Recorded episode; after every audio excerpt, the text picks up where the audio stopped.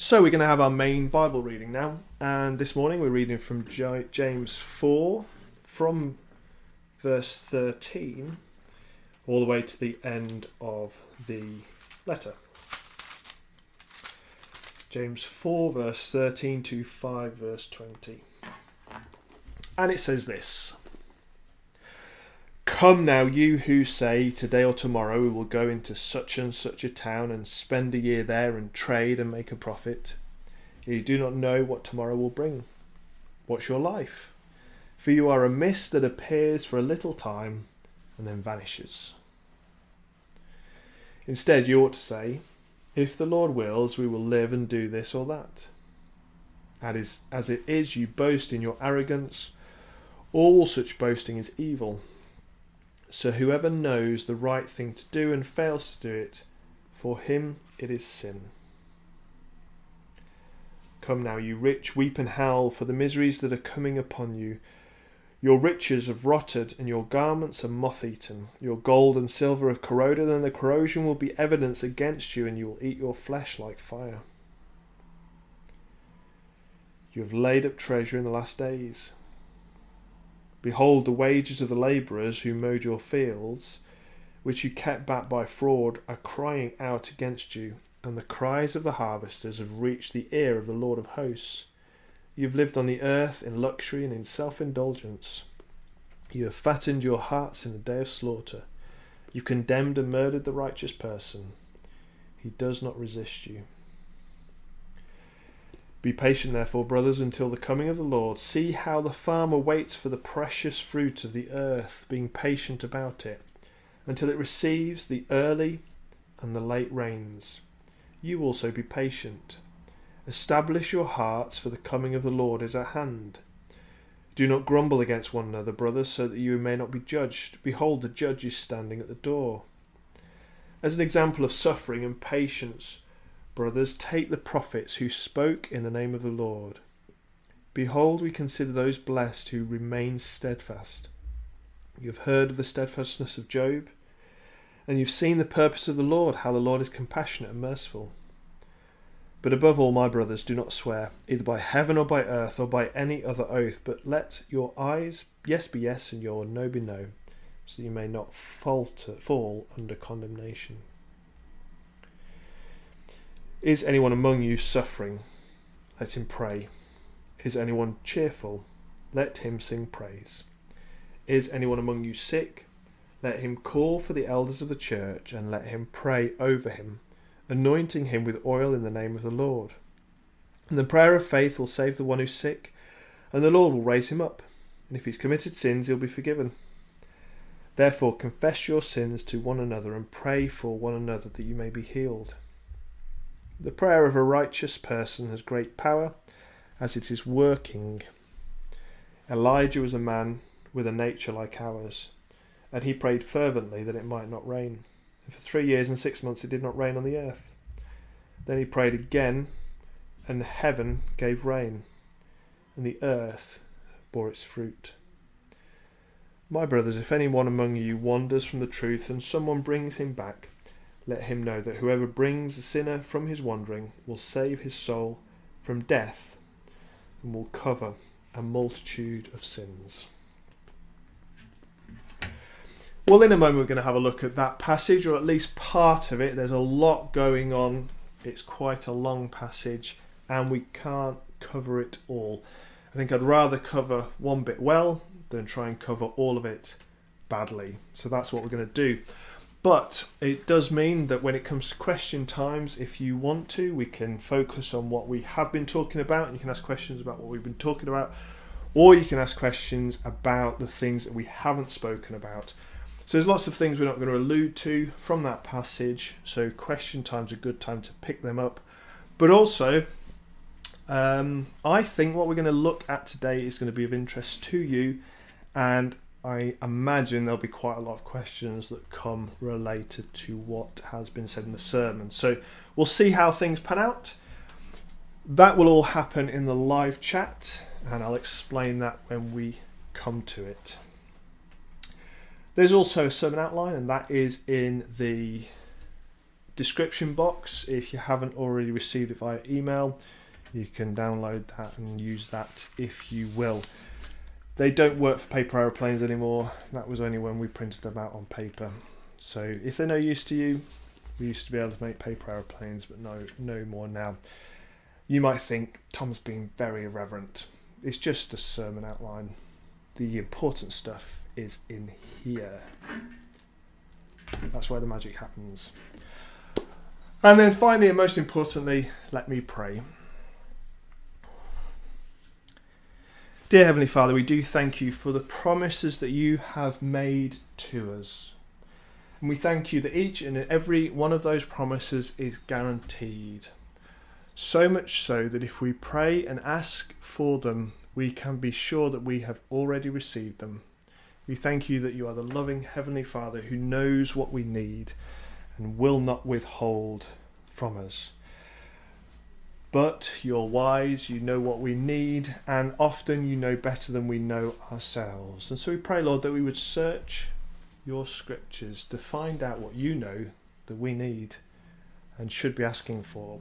We pray, Lord, that our prayers and requests would be in line with your good name. Amen. I wonder if Jesus had never died and never been then raised from the dead, would we still be talking about him? He did do some remarkable things, but if there had been no cross, would we still be talking about his miracles and his healing today? It's interesting to think that all the people Jesus healed or raised from the dead are now gone. The lady who bled for 12 years, I'm sure at the time she was grateful but for a long time now, she's been dead. Jairus' daughter, she was raised to life, but she's no longer here now to tell the story. Jesus had a unique ability, an ability to prolong life. But in the end, it was only for a little while we can categorically affirm everyone whose life Jesus prolonged is now dead. You see, without the cross, Jesus' contribution is at best trivial. Now, this all may seem extremely irreverent but actually it's crucial to have at the forefront of our minds whenever we come to a passage that speaks about healing because it will prevent us from getting carried away. If I am healed, well, that's wonderful news. For a time, I will be relieved from my suffering, but it will only be for a time. The one thing that I can guarantee you is eventually I will suffer again. And one day that suffering will be terminal. That much is established in one of the earliest chapters of the Bible in Genesis 3. We discover that we live in a world that is now fallen and death is on its way.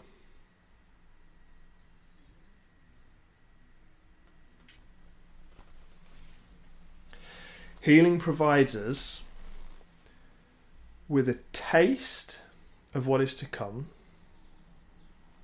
It's a glimpse. It isn't the whole picture, it's just a glimpse. And it's for this reason that more than healing, we must desire forgiveness. For the healed live a little longer with a taste of what might be. But the forgiven are preparing for a heavenly meal that will completely satisfy our hunger. So let's keep that in mind as we look at this passage now. However, even with this in mind, our eyes are drawn to verse 15 of James 5. And the prayer of faith will save the one who is sick. And the Lord will raise him up. If he's committed sins, he'll be forgiven. The prayer of faith will save the one who is sick. Well, there couldn't be anything more simple. Prayer heals.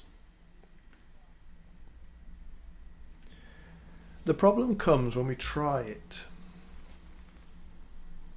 We try it, and the individual remains sick. It's at this point that the faith healer accuses the recipient of not having faith. Now that's a little unfortunate. Have another look at what the verse says, verse 15. And the prayer of faith will save the one who's sick. The verse only speaks of the faith of the one who offers up the prayer. The criticism backfires. So, to start, it's worth spending a moment talking about faith. We often make the mistake of thinking about faith in the same way that Peter Pan does. It's the point in the story when Captain Hook has swapped Peter's medicine for poison. Peter doesn't know this, but Tinkerbell does. As he attempts to drink the drink, Tinkerbell flies between his lips and the draft flies between the lips and the draft and drains it to the dregs. She's lying in a bed and she's about to die. And she said she thought she could get well again if children believed in fairies. Peter flung out his arms. There were no children there, and it was night time, but he addressed all who might be dreaming of the Neverland and who were therefore nearer to him than you think. Do you believe? he cried. Tink sat up in bed, almost briskly, to listen to her fate. She fancied she heard answers in the affirmative, and then again she wasn't sure. What do you think? she asked Peter. If you believe, he shouted to them, clap your hands, don't let Tink die. Many clapped, some didn't. Well, if you're not familiar with the story, Tinkerbell does recover. But our point is, we tend to think of our faith in a similar way to this. We grit our teeth. We close our eyes tight shut. And then we clap our hands frantically. I do believe, I do believe, I do believe. When that doesn't work, it means we need to grit our teeth harder, close our eyes tighter, and clap until our hands bleed to show that we really do believe. But notice what has happened. Faith no longer depends upon God and His answer to our prayer it has become all about our own ability to believe. My faith now relies upon the strength of my faith and doesn't depend upon God. This isn't faith. Faith isn't about how hard we grit our teeth Faith has everything and is all to do with the object of our faith. Faith is about believing that God will keep his promises, that he will do what he has said he will do, that he has the power to do what he has planned. And this leads us nicely to our next point. Faith is about believing God will do what he has promised. Faith isn't about insisting that God do something that he hasn't promised. So the next thing we're to look at is what does it mean to pray in the name of the Lord? Notice the steps that are taken in verse 14. Is anyone among you sick? Let him call for the elders of the church and let them pray over him, anointing him with the oil in the name of the Lord. Now, this reminds us of something that Jesus said in John 14, verse 14, which is the very verse that we read out when we prayed. You may ask me for anything in my name, and I will do it. Jesus appears to have left himself open to being forced to do something he really doesn't want to do. What does anything include? So if I asked for another man's wife, is that included in anything? Well, it can't be. It just wouldn't make sense. To ask for anything in the name of the Lord implies anything that is appropriate to be asking for in God's name. And that's why none of you have received those Ferraris you've asked for. But the next question is, is how do we know what's appropriate? And this is where the name of the Lord qualifies the term anything. To ask in the name of the Lord is to ask according to God's plan. Anything that we ask for in the name of the Lord is anything that Jesus has promised he will give in line with the Father's plan. And this is reminiscent of the introduction. What is God's plan? Is God's plan to prolong life for a short time? Or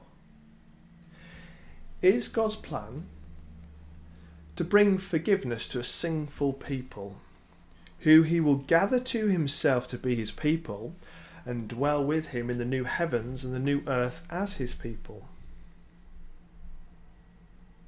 See, forgiveness is far more precious than healing. Healing is temporary, forgiveness is eternal. Healing is never promised, whereas forgiveness is guaranteed. To ask for anything in my name is to ask for anything that has been promised, of which you will certainly receive. Now, at this point, you're probably thinking this is all well and good, but what about what we read in James? Well, let's have a closer look. Do you notice anything peculiar about verse 15? And the prayer of faith will save the one who is sick. Wouldn't it make more sense if it read, and the prayer of faith will heal the one who's sick. Instead of the prayer of faith will save the one who's sick, the prayer of faith will heal the one who's sick. Now have a look at verse 16. Therefore, confess your sins to one another and pray for one another that you may be healed. Well, that isn't quite right either. Wouldn't it make more sense if it read, Therefore confess your sins to one another and pray for one another that you may be forgiven?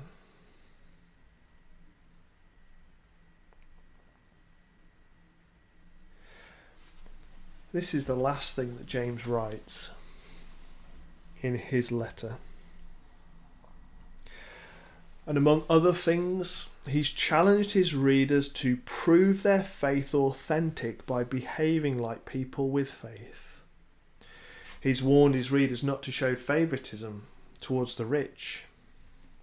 He warns his readers that they must be slow to speak and, slow, and, and so control what they say to one another. And he points out to his readers that boasting is futile because we're like mist, here for a moment, then gone. It could be that this is all general advice that James thought would be helpful for his readers to know. But it's more likely that this is specific advice to specific problems. And so when James comes to the end of his letter, he's writing to a church that is in need of forgiveness. It seems that also there are some people who are sick. So, can we assume that here is a church that isn't reflecting the behaviour of the head of church, Christ? It's not that the whole church is guilty, they may not be, but the sin of the few impacts the whole church. The sickness could be due to the fact that the church is at odds with God, is at odds with God. But there really is no way of knowing it certainly doesn't mean that the sick must be the sinner. What it could mean is the church could be under God's judgment as a whole. And so, given this, James's final point is to bring the church together so that they can pray for forgiveness. Have you ever thought the prayer of forgiveness is never wasted? It's never superfluous. It's the prayer that can never do any harm. I mean, the worst case scenario is the church has asked for forgiveness when it didn't need to. But is that ever likely to be the case? Otherwise, forgiveness is received as promised for sins known about. Forgiveness is received for sins that were overlooked or sins they were unaware of. Now, if when they pray for forgiveness, people who are ill get better, that's great. But if people who were ill don't get better, well, something much greater has happened because sins have been forgiven. People will be sick. They may get better suddenly. They may get better eventually. Or it may prove terminal. But what really matters is sins have been forgiven. Everyone can testify to some extent of God's power to heal. It's God behind the active ingredient of paracetamol. Just as it is God's work that means chemotherapy causes cancer to go into remission. But in this world, God makes no promise that we will live forever. This world is fallen, and like Jeremiah's land, it must be torn down so it can be rebuilt. God is gathering his people to live in the new creation.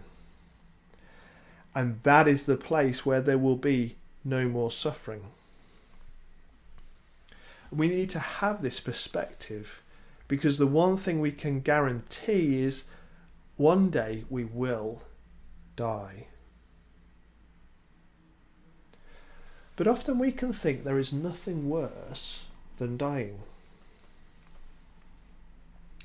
Well, in Don Carson's book, How Long, O Lord, he has a small section entitled Things Worse Than Dying. And in this section, Don Carson has been diagnosed with an illness and he has reason to believe that he may well die. And he writes this But I remembered the fate of Hezekiah when he was under the sentence of death. He begged the Lord for fifteen more years and received the extra span.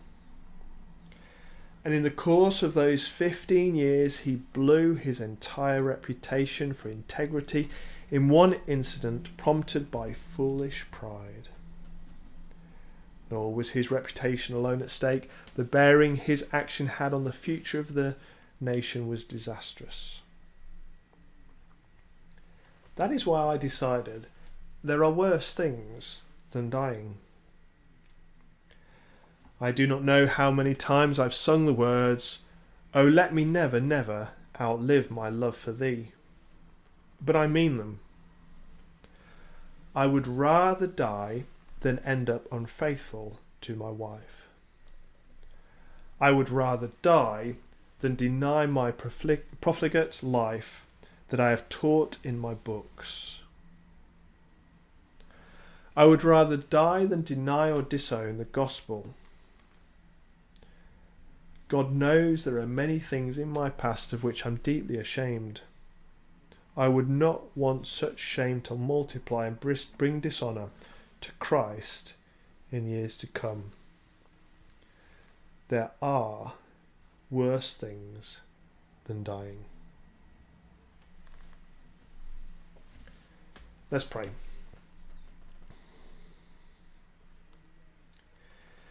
Dear Heavenly Father, we do thank you that in your provision you've sent your Son and you've guaranteed to us that if we pray in your name, our sins will be forgiven. And we pray, Lord, that we would have faith in this promise and know it to be true. And we pray, Lord, that our desire would be for forgiveness above healing that you would give us a perspective to understand that this world is fallen and is due for destruction. But you are going to rebuild a world where there is no suffering and a world where your people will dwell with you. And we thank you that we can understand what it means to be forgiven, that we might become part of that kingdom. So we pray, Lord, that we would have an eternal perspective and understand things your way. Amen. Well, as I mentioned before, there's an opportunity now to ask questions. This all happens in the live chat area. So if you put a Q in the live chat, we know there's a question coming. It's just convenient because it means that you can spend a bit of time formulating what your question may be. Now, as I said at the start, there are lots of things in that passage that we've not looked at. You might have a question about. Uh, so I will do my best if my memory serves me well. Otherwise, I can imagine just as equally that you might want to ask some questions of clarity. We've covered quite a lot this morning, and it's quite a. I think it's a topic that is intriguing. I think it's a topic that people will be aware of, and hopefully, I have brought some clarity. But you may want to uh, bring some more to it. So you might want to do that by asking particular question about what we've said this morning. We have covered a lot of ideas quite fast and quite briskly, so I won't be surprised if you'd like me to go over something again um, or some further implications of what we've said.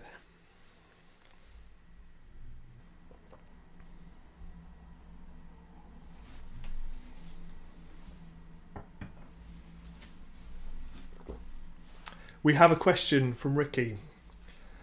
I think he's basically just put that in so that I don't move on. But he hasn't really got a question.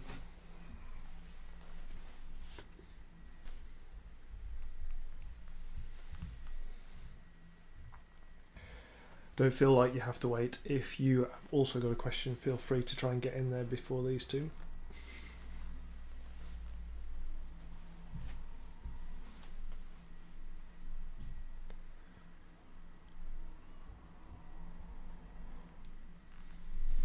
Okay, oh, we've got a question from Susie. Just to clarify, you suggesting we understand healed in verse in 5 verse 16 to mean forgiven and not physically healed.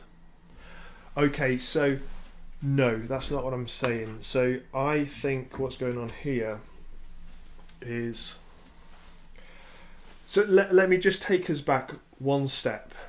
So I think there's one thing worth clarifying, so there's absolutely no doubt. You may have come across this before when someone says, Oh, I'm sick, to which your Christian friend responds, Well, what have you done wrong? Okay, so that's the idea that they're saying the reason you're sick is because you've sinned. Now, that is a complete and utter no go area. If you're sick, you're sick because you live in a fallen world you know, ultimately that's that's the sort of area we we that's the sort of problem we're we're in. So we get sick because we live in a fallen world. Our bodies are deteriorating. There's cold flus, covids. There's all sorts of different things. There are some people who they do all sorts of things like smoke and eat junk food, and they live till they're ninety. There are other people who have very healthy lives, and they die young you know, that's not because of them being a sinner that they died. It's because we live in a fallen world. You know, the person who lives for a long life and is a wicked person lives a long life. You know, that's so you can't go around saying to people who are sick, well, what have you done wrong? That is a no go area at all. It's just totally inappropriate. So I want to clarify that I've got that out of the way. Now I'm going to answer the question. Having said that, so here's the thing. I think, I mean, if you if you kind of read work your way through the letter of James, James is not impressed by this particular church or these particular churches that he's writing to. They're not behaving like God's people. And so there's a sense that they could be under the judgment of God as a church. Now, what would that look like? And would you be able to discern a, a church that is under God's judgment from a church that isn't under God's church judgment? And I think the answer is pro- pro- quite probably not. You could hazard a guess, you could have a think but you wouldn't know whether it really truly was under God's judgment or what wasn't under God's judgment. Okay?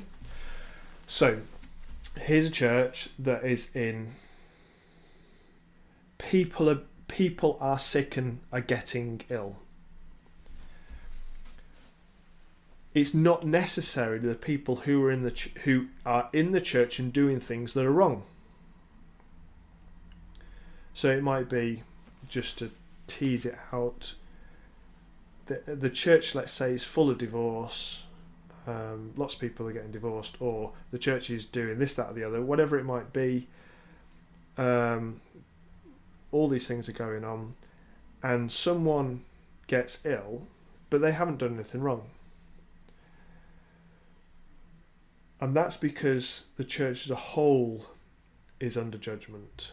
It's not just, you know, because it's a whole body. So that's a possible context of what's going on. And so as James finishes, you've got this dreadful position where the church is behaving in a way that isn't God's way of behaving. And what he says is, his advice is, well, pray for forgiveness. But he starts with, is anyone among you sick? So you've got a, a church, a community, and some are sick. Then go and pray. And then verse 15, and the prayer of faith will save the one who's sick. It doesn't heal the one who's sick, it forgives them. It, you know, there's a salvific idea there. Therefore, confess your sins to one another and pray for the one another that you may be healed. Well, if you confess your sins to one another, you're expecting to be forgiven. But you might find this scenario where people are praying for one another, the church has come together, it's united, it's prayed for forgiveness, and so this person over there who's sick is now relieved from his suffering because the judgment is gone. So the church will be healed because the church has been forgiven.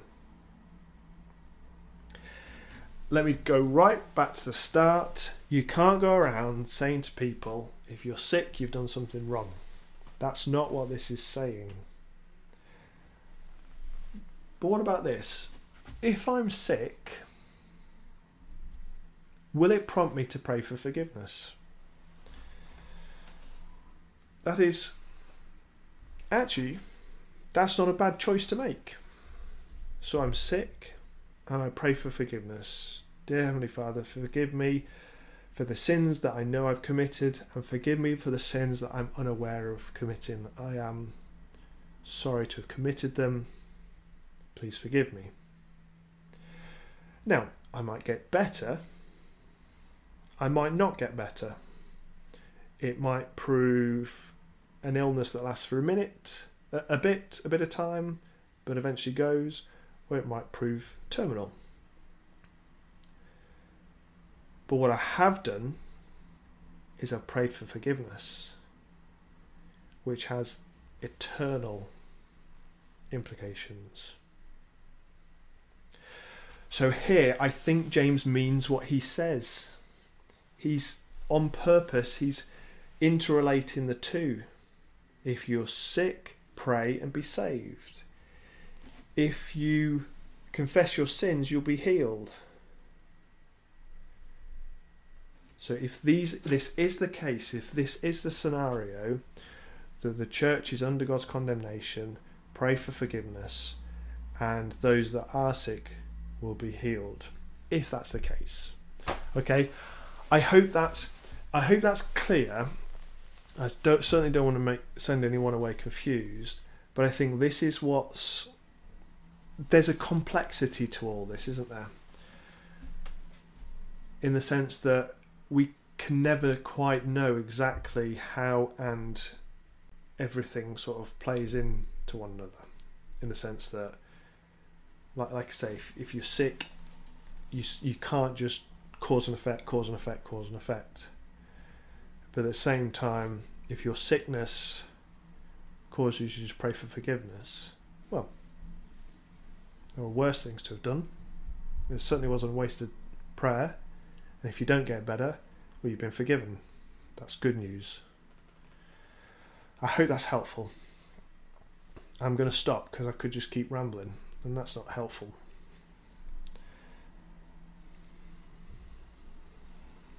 Okay, any more questions? Ricky I seems to have stalled. I don't know whether that's because I was right and he was just putting that in um, because he wanted to stop me moving on, or whether he's got a question he just wanted to hold off while he waited to hear the answer to the last one. Um, oh, here we go. There we go. Would a helpful other example of a church under God's judgment and some being sick be seen in 1 Corinthians 11 27 to 32? I imagine so. Let's have a look.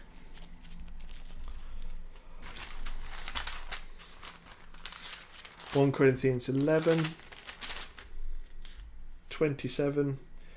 Whoever therefore eats the bread or drinks the cup of the Lord in an unworthy manner will be guilty concerning the body and the blood of the Lord. Let a person examine himself then, and so eat of the bread and drink of the cup. For anyone who eats and drinks without discerning the body eats and drinks judgment on himself. This is why many of you are weak and ill, and some have died. But if we judged ourselves truly, we would not be judged. But when we are judged by the Lord, we're disciplined, so that they may not be condemned along with the world. Excellent. Thanks. Here's here's the thing. So, um, I think the important thing is to recognise it's not for us to discern which church or which person is or not isn't under God's judgment. That's it, it you can't do that. These workers' warnings as behave in this way, not in this way, or you'll be in this position. Okay. So that's why it is a no-go area to to go in that direction. Yep. Okay, no more cues have come through, so I am happy to move on. If you're happy to move on.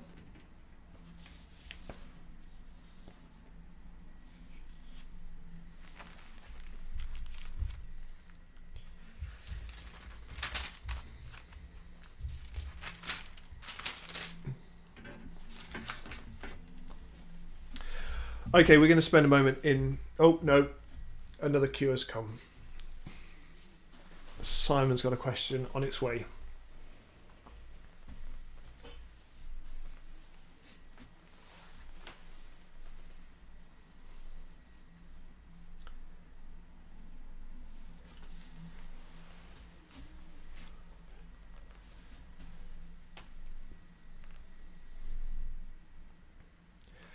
Uh, once we've had Simon's question, I'll answer that and then we will have a reflection. Um, we're going to take this a little bit further and look at Mark 11 20 to 26 in a bit. And then we're going to sing When I Survey the Wondrous Cross, an appropriate song given what we've been reflecting upon this morning.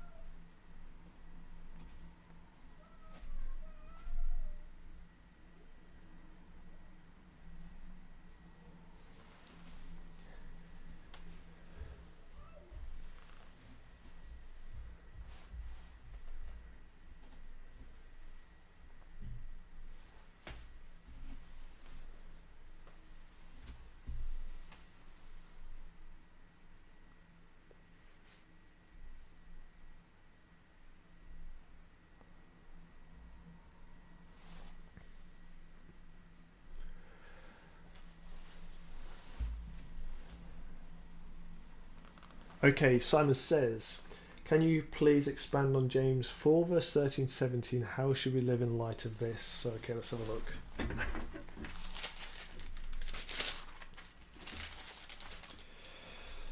So come now, you who say today or tomorrow we'll go into such and such town and spend a year there and trade and make a profit. You do not know what tomorrow will bring. What is your life? For you are a mist that appears for a little time and then vanishes. Instead, you ought to say, If the Lord wills, we will live and do this or that. As it is, your boast, you boast in your arrogance, all such boasting is evil. So whoever knows the right things to do and fails to do it, for him it is sin. So I think this all has to come, all comes down to perspective. Um, and I think one of the things that we, you know, this is the, the guilt of man, isn't it, in many senses, is that we think we can do more than we can. We think the world revolves around us. And what we need is that Copernican revolution when we realise that the world does not revolve around us, the world revolves around God. Um, in the sense that so the descriptions that's been the I mean it's interesting here, isn't it? Is this someone in the church who's saying this? Is this the attitude of the church? Um, you know, people in the church are saying today or tomorrow we'll go into such such town, spend a year there, trade and make a profit. But here's the thing: these plans that they're making, they depend upon God sustaining your life because that's how our, the length of our life is sustained. We talked a moment at the start about prolonging life. Well, ultimately, God is in charge of the prolonging of our life. He can cut it short or he can cause it to last a long time. But of course, our long life is nothing. I mean, it's fleeting. It's a moment. Here it's described. What is your life? You're a mist that appears for a little time, then it vanishes. And I think we really struggle to get our heads around that because we've got this we are the centre of the world. But actually, the 70 or 80 years, if we get them, are, fleeting. And once we kind of get this get this understanding, then it helps to start putting everything in perspective. We are no longer as proud as we should be, but we appreciate who God is and what God can do because He is eternal. So, for all of our 70 uh, or 80 years that are fleeting, well, He's always been. Not only through them, but before them. Not only through them and before them, but after them. He's there. He's the one who sustains it, and therefore we depend upon Him. So our first thought has to be God,